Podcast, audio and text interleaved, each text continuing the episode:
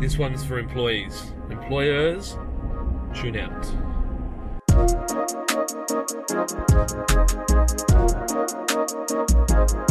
Good morning and welcome to In the Car with Clint.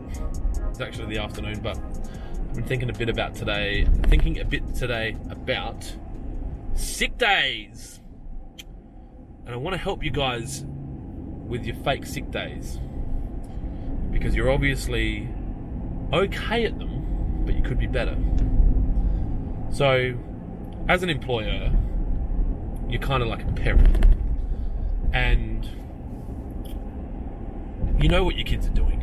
And sometimes you choose to interject or get involved, and sometimes you don't. Because it's not worth the energy, or it doesn't really matter. And I've talked about this before in videos, but with winter approaching and genuine sickness arising and people struggling with their health, it got me thinking that there are people out there that might feel inclined to pretend they're sick to take their government right and have their 10 allocated sick days per annum, regardless of if they have a genuine sickness. So, two or three things, it might be three. One, I get some of you are going to be pissed off by this. I don't care. Two, I acknowledge that people get sick, and I believe that having 10 sick days per annum as an option, not a necessity, serves the community and is great. And three, I know that not all bosses are good and that there's some douchebags out there, and you're probably going to be working for some real interesting characters, and you might have to lie about your sick days. So, this is a video for people that work for good bosses, and if the good bosses are still listening, it's for you. If you don't want to go to work because you don't feel like it, or maybe you know you're going to tie one on tonight and you're not going to be any good tomorrow, if you have a good boss, I strongly suggest you're honest with them about it and ring them and say, hey, boss, I am going to get shit faced tonight. Um, I know I don't do this often. My cousin's in from England.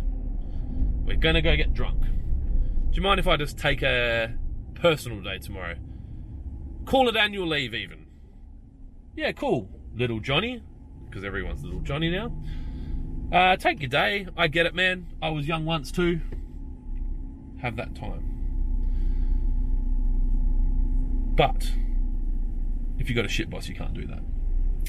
Don't take the piss. Don't do it all the time.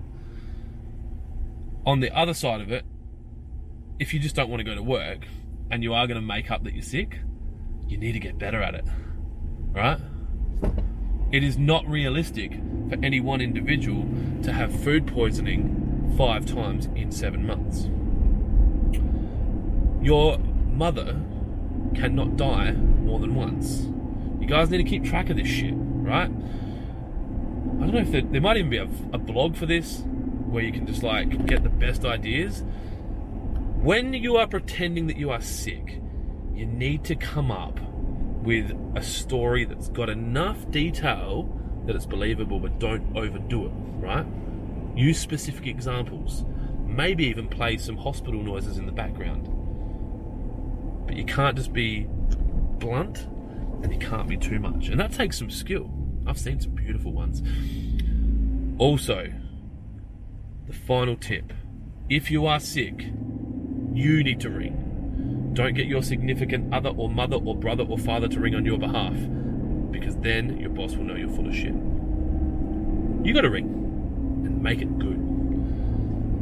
Final tip before I let you go just remember if you have bullshit sick days and you think you got away with it, you might have today. But in time, that will catch up with you.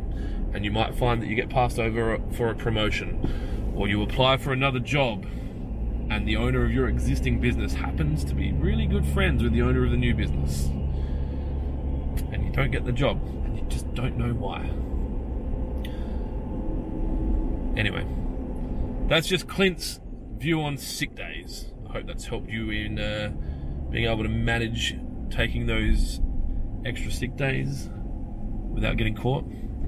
Um, And all jokes aside, if you're at a point in business or in life where you hate your job so much that you feel like you need to lie about being sick so you don't have to go there because you feel genuinely sick about being there, you need to address that. Don't go to work. Quit your job. Find another job. Right? Hopefully, you work in an environment where your boss is open enough to be able to talk to you about stuff and go, What's up? Can I help you? Can I help you find another job? Can I transfer you? You're dealing with some issues that we might be able to help with. Problem shared is a problem halved. Just my thoughts. Anyway, thanks for tuning in today. Be kind to each other, and I say this a lot, but I mean it for you guys if you are hating your job. Be kind to yourself. Go find a better boss. Chat soon.